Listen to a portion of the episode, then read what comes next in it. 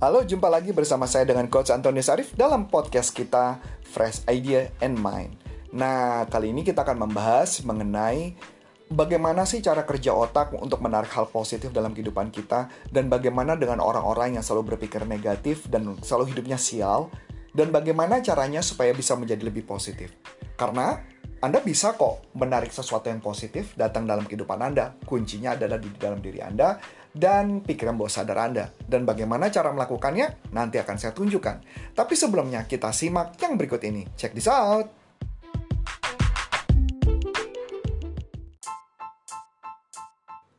Punya permasalahan kehidupan? Punya hambatan? Punya permasalahan berkaitan dengan penjualan? Ataupun juga tentang mindset atau kehidupan Anda? Dengarkan podcast dari Coach Antonius Arif yang akan membantu Anda untuk mempunyai inspirasi dan bagaimana caranya untuk menghadapi kehidupan yang lebih baik.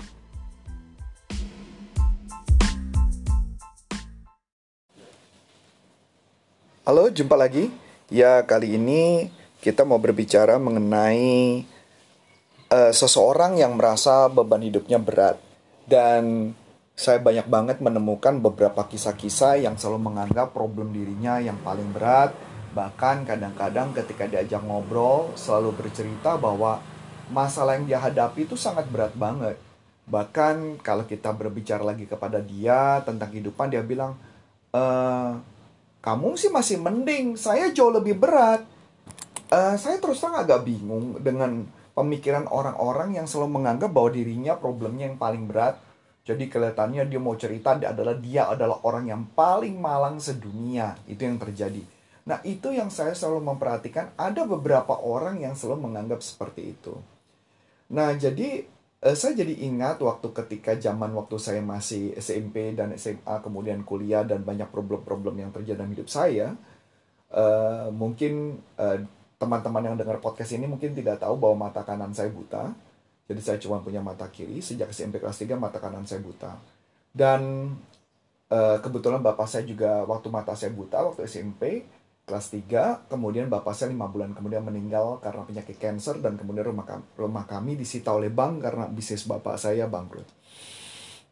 Dan banyak kejadian-kejadian yang yang bisa dikatakan menantang dan sampai akhirnya di tahun 2000 juga ibu saya pernah kena stroke lumpuh setengah badan. Nah, jadi begini.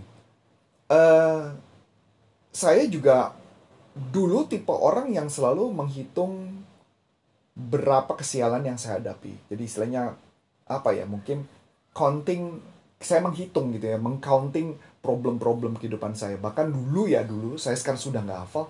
Dulu saya menghitung berapa kesialan yang terjadi dalam hidup saya. Bahkan saya ingat banget sampai dulu ya, saya sekarang udah gak ingat, tahunnya saya sebut gitu tahun segini saya sialnya ini, tahun sini saya sialnya begini, saya kehidupan saya begini, ini problem saya begini. Dan saya seakan-akan mau nunjukkan kepada dunia bahwa saya adalah orang yang paling malang sedunia. Dan memang which is itu yang terjadi. Ketika itu kehidupan saya semuanya problem. Banyak masalah yang terjadi. Dan lucunya kok saya bangga gitu dengan problem itu. Dan sampai akhirnya saya belajar uh, tentang pikiran bawah sadar. Saya belajar tentang subconscious dan pelan-pelan saya juga masih ingat waktu itu sekitar tahun berapa ya saya ingat sekitar 7 2007 apa 2006 apa 2008 saya belajar tentang uh, waktu itu ada film yang paling lagi lagi lagi hitsnya itu adalah The Secret adalah film tentang yang tulis yang bikin adalah Rhonda Byrne yaitu menceritakan tentang hukum tarik menarik atau law of attraction. Wah saya sangat heboh banget dan saya belajar video uh, saya belajar saya beli videonya original tentunya saya beli.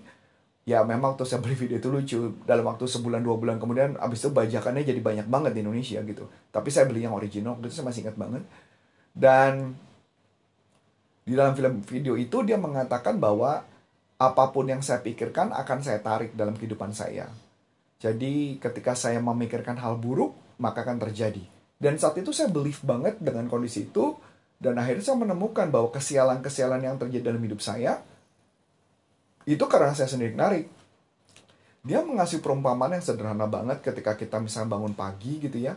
Kita ada terjadi pertengkaran di rumah tangga atau ada ribut dengan orang tua, nanti siang ada kejadian lagi, sore ada kejadian lagi, dan kita lucunya pada saat itu mulai menghitung tuh, Tuh kan bener kan ada problem, tuh kan bener kan ada problem. Dan ketika ada dua hari kita problem, langsung kita membuat cap bahwa mengatakan bahwa ah, pasti hari ini sial.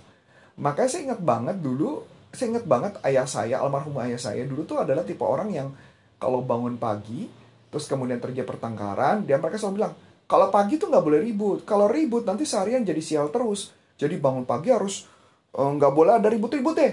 Nah waktu itu saya melihat dari sudut pandang yang negatif yaitu adalah kalau pagi ribut pasti sorenya akan problem terus. Jadi seakan-akan dimulai hari dengan ribut. Waktu itu saya fokusnya di sana. Fokus saya adalah tentang ribut itu. Dan kenyataan benar, jadi pada saat ketika ada problem pagi, pasti itu nyambung tuh sampai sore sampai malam ada aja kejadian. Yang either ntar mobil kalau nggak disenggol lah yang either ntar mobil ditabrak sama motor yang tanpa jelas lah kondisinya. Saya pernah juga itu lagi ada ribut pagi-pagi hari Minggu inget banget pagi-pagi saya bertengkar dengan pasangan saya kemudian saya bawa mobil dan kemudian mau muter. Pada saat mau memutar ban saya sudah dalam kondisi uh, sudah memutar ditabrak motor kenceng banget dan ban saya jadi lurus sebelahnya dan yang lucunya yang nabraknya adalah seorang bapak dan ibunya istrinya lagi hamil. Waduh itu kondisinya udah bener-bener kan, kacau banget pikiran saya. Jadi seakan-akan wah ini kondisi ini negatif banget. Sampai akhirnya saya mulai belajar di dalam The Law of Attraction itu kebetulan ada beberapa tokoh, salah satunya Joe Vitale. Joe Vitale itu kebetulan dia adalah seorang hipnoterapis NGH dan kemudian saya akhirnya belajar hipnoterapi, belajar tentang pikiran bawah sadar dan ada Marcy Shipmov, ada Jack Canfield dan ada beberapa Mark Winter Hansen dan ada beberapa yang lainnya. Dan saya mencari tahu ilmu apa yang mereka pelajari. Ternyata mereka belajar banyak. Ada NLP, Neuro Linguistic Programming, ada hipnosis, hipnoterapi, ada Hoponopono, ada Sedona Method, dan masih banyak lagi. Dan saya mulailah belajar uh, journey, this is my uh, journey of my life adalah mencari tentang ilmu itu semua untuk memperbaiki pikiran. Dan saat itu saya mulai nge bahwa dalam hipnosis ada istilah yang namanya reticular activating system. Yang di mana kalau reticular activating system ketika kita memikirkan sesuatu mendadak kita jadi fokus kepada problem itu. Misalnya ambil contoh yang paling sederhana gini Pernah nggak Anda pengen beli mobil atau pengen beli barang sesuatu dan nggak tahu kenapa ketika Anda pengen banget mendadak di jalannya jadi banyak tuh. Ada mobil yang merek itu warna itu kok jadi rame jadi banyak. Padahal sebelumnya nggak pernah lihat. Nah ini menarik konsep ini. Inilah yang disebut namanya reticular activating system. Ketika Anda fokus kepada satu hal mendadak kayak mata Anda kayak dicelikan dibukakan Anda melihat itu semua gitu loh. Semua itu mendadak jadi muncul ada di depan Anda. Loh Apakah selama ini nggak ada? Ada, ada di pikiran itu ada. Cuma kita nggak ngeliat. Kok bisa sih nggak ngeliat? Iya, ternyata otak itu ada rumus yang namanya 7 plus minus 2 atau Noam Chomsky. Dia mengatakan bahwa daya tangkap kita, kemampuan kita melihat sesuatu itu cuma 5 sampai 9 hal secara bersamaan. Dari situ saya jadi mulai ngerti bahwa sebenarnya bukan nggak ada, itu ada. Cuma karena ketika itu saya fokus hal lain, maka hal itu tidak bisa saya lihat. Saya contoh sederhana. Pernah nggak Anda bawa mobil atau lagi dalam perjalanan, Anda bahkan Anda tidak mengingat semua hal yang Anda lakukan tadi kayak otomatis aja Anda robot gitu, totalnya udah nyampe aja di tempat. Bahkan Anda nggak ingat apa yang terjadi. Nah, itu yang terjadi yang istilahnya namanya di otak kita ada sistem otomatis yang ya kayak kita kayak robot aja jalan aja pokoknya udah finish aja. Kita bahkan nggak ingat apa yang terjadi di sekitar kita. Pernah apa sih kan ngalamin? Nah, ini adalah salah satu contoh yang sederhana atau contoh lain adalah anda pengen rencana Anda begitu keluar dari rumah Anda mau belok kiri, tapi Anda lagi mikirin sesuatu, atau Anda belok kanan. Nah belok kanan itu adalah lokasi yang di mana Anda selama ini memang selalu belok kanan. Dan totalnya Anda udah jalan jauh, terus loh kok mendak jalan di sini ya, kok bukan jalan ke kiri yang saya punya rencanakan. Inilah yang terjadi kepada pikiran bawah sadar kita bahwa tubuh kita tuh ada otomatik otomatik main ya, yang pikiran Anda yang secara otomatis langsung ngebelokin seperti yang sudah berjalan otomatis gitu loh ngeri banget nggak hidup kita? Kalau kita jalan hidup kita seperti kayak robot gitu ya kayak pagi siang sore udah kayak runutan aja gitu jalan. Seakan-akan kalau hidup kita memang menjadi pemarah ujungnya udah pasti pemarah. Kalau ujungnya kita suka mukul orang ya mukul aja otomatis. Kan ngeri banget gitu loh. Seakan-akan hidup kita tuh kita nggak bisa kontrol seakan-akan jalan begitu aja. Nah ini yang terjadi Nah, ini saya nggak akan bahas secara khusus, tapi akan saya bahas nanti mungkin lain kali di, di, di, di podcast yang lain. Tapi yang saya mau katakan bahwa ketika saya fokusnya adalah counting my problem, counting my what was it? Mungkin uh, menghitung kesialan saya, yang terjadi adalah saya terus-terusan fokus saya tentang sial. Sial aja terus yang saya alami. Jadi bahkan itu yang terjadi. Makanya pertanyaan menarik kenapa kehidupan kita nggak menjadi lebih baik karena ya kita selalu menghitung kesialan itu.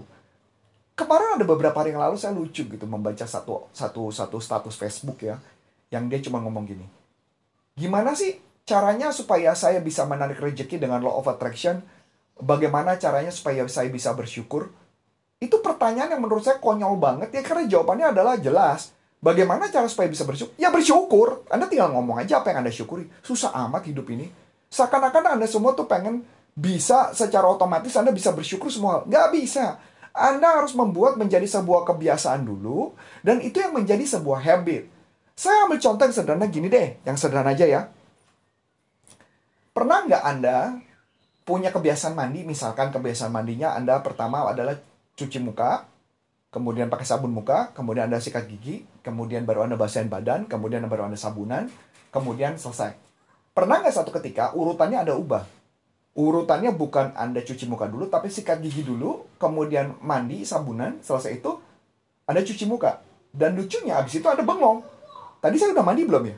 Saya sudah sabunan belum? Pernah nggak ngalamin itu? Saya yakin pernah. Itu yang terjadi karena otomatis tubuh kita jalannya otomatis. Ngeri nggak sih kalau kita nggak melakukan pengubahan dalam hidup kita? Ya kita hidup kayak otomatis aja kayak begitu. Maka oleh sebab itu sangat disarankan, kalau Anda mau jadi orang bersyukur, ya bersyukur. Dibiasakan bersyukur. E, kalau Anda mau jadi orang yang selalu positif, berpikiran positif, atau menarik hal positif, ya coba difokuskan hal positif apa yang Anda mau lakukan. Dan menariknya, setelah saya mengubah sudut pandang saya, saya setelah saya mengubah cara pikiran saya, kesialan saya mulai hilang loh. Jadi kalau pagi mendadak ada pertengkaran, itu bisa nggak berlanjut tuh. Atau mobil saya lagi jalan kemudian disenggol, itu bisa nggak berlanjut tuh. Dan itu akan berlanjut kalau saya terus mengatakan, wah pasti sial hari ini. Dan itu akan berlanjut terus. Karena saya yang memprogram pikiran saya. Jadi, kalau Anda mau diri Anda lebih positif, ya rubah aja. Uh, hitunglah berapa banyak berkat Anda hari ini. Berapa banyak yang Anda dapat berkat dari Tuhan atau berkat dari Tuhan yang Anda nikmati hari ini. Hitung aja itu. Dan ketika Anda mulai menghitung itu, maka fokus Anda lebih ke arah positif. Dan saya ingat banget dulu juga saya adalah tipe orang yang selalu menganggap bahwa orang saya adalah orang goblok, saya adalah orang bodoh karena mata kanan saya buta dan saya selalu mengkambing hitamkan bahwa karena mata kanan saya buta maka problem hidup saya terjadi. Nah dari pelajaran itu saya cuma belajar banyak. Apakah benar? Ya dulu itu saya nyatakan sebagai kebenaran. Karena ketika saya belajar apa pun kok kayaknya nggak gampang banget ya masuk di kepala ya. Kayaknya apa pun yang saya pelajari kok kayaknya susah aja gitu. Kayaknya berasa saya bodoh aja tuh. Dan saya mencurigai karena saya berasumsi bahwa mata saya letaknya dekat sama otak bisa jadi saya bodoh karena ya itu kan dekat sama otak gitu loh itu logika saya dan tahu apa yang terjadi yang terjadi ya beneran saya bodoh dan sampai satu ketika ketika saya udah mulai belajar tentang hipnoterapi, bagaimana tentang pikiran bawah sadar, saya belajar tentang eh, neuro linguistic programming, saya ubah pemikiran saya dan akhirnya saya bisa saya katakan kemampuan otak saya hari ini jauh lebih bagus dibandingkan kemampuan otak saya waktu ketika saya masih SMP dan SMA dan kuliah. So artinya salah pernyataan bahwa orang yang semakin tua akan semakin bodoh. Itu adalah pernyataan salah. Itu adalah pernyataan program otak Anda yang Anda tanamkan dalam pikiran bawah sadar Anda. Dan itu akan menjadi kenyataan ketika Anda fokus itu.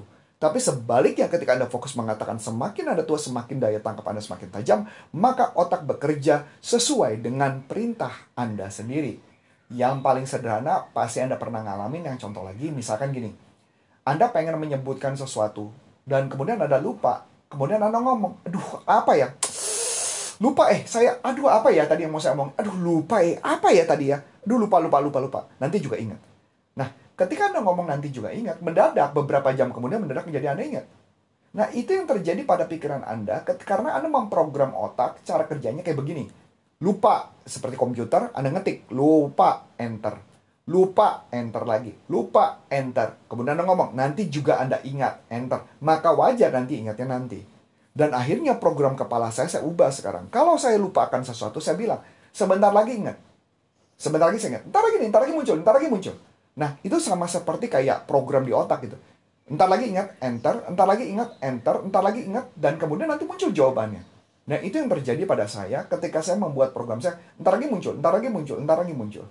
Nah, ini yang terjadi juga kepada orang-orang yang lagi kalau zaman sekolah Anda ujian, Anda mendadak blank, karena Anda punya belief, kalau Anda blank, Anda semakin panik. Ketika Anda panik, maka ilmunya otaknya nggak akan keluar informasinya.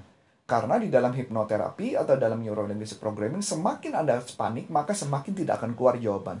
Supaya bisa keluar jawaban, apa yang harus Anda lakukan? Stop panik, tenangkan diri Anda, dan Anda berikan program kepada Anda. Sebentar lagi ingat, sebentar lagi muncul, sebentar lagi muncul. Gua tahu ini ntar lagi muncul. Aku tahu sebentar lagi akan muncul.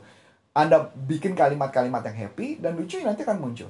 Karena pada dasarnya, anda bisa menyontek pikiran Anda sendiri. Karena semua yang Anda pelajari sudah masuk ke dalam pikiran bawah sadar dan Anda bisa nyontek kapan pun Anda mau tinggal bisa keluar. Nanti mungkin di, di podcast berikutnya nanti akan baru akan saya bahas bagaimana membuat supaya pikiran Anda menjadi lebih tajam. Ya, karena semua orang bisa sih untuk menjadi pemikirannya bisa lebih tajam. Karena itu tergantung Anda sendiri apa yang Anda mau program dalam diri Anda. Ya. Nah, itu aja yang saya mau bahas untuk podcast kali ini. Semoga podcast ini bisa berguna buat Anda dan bisa menginspirasi Anda. Dan ingat bahwa hitunglah berkat Anda, hitunglah berkah-berkah yang terjadi, berhitunglah seluruh yang berkat-berkat Tuhan berikan, dan itulah mulai perjalanan hidup Anda. Sukses buat Anda, dan sampai jumpa. Bye-bye.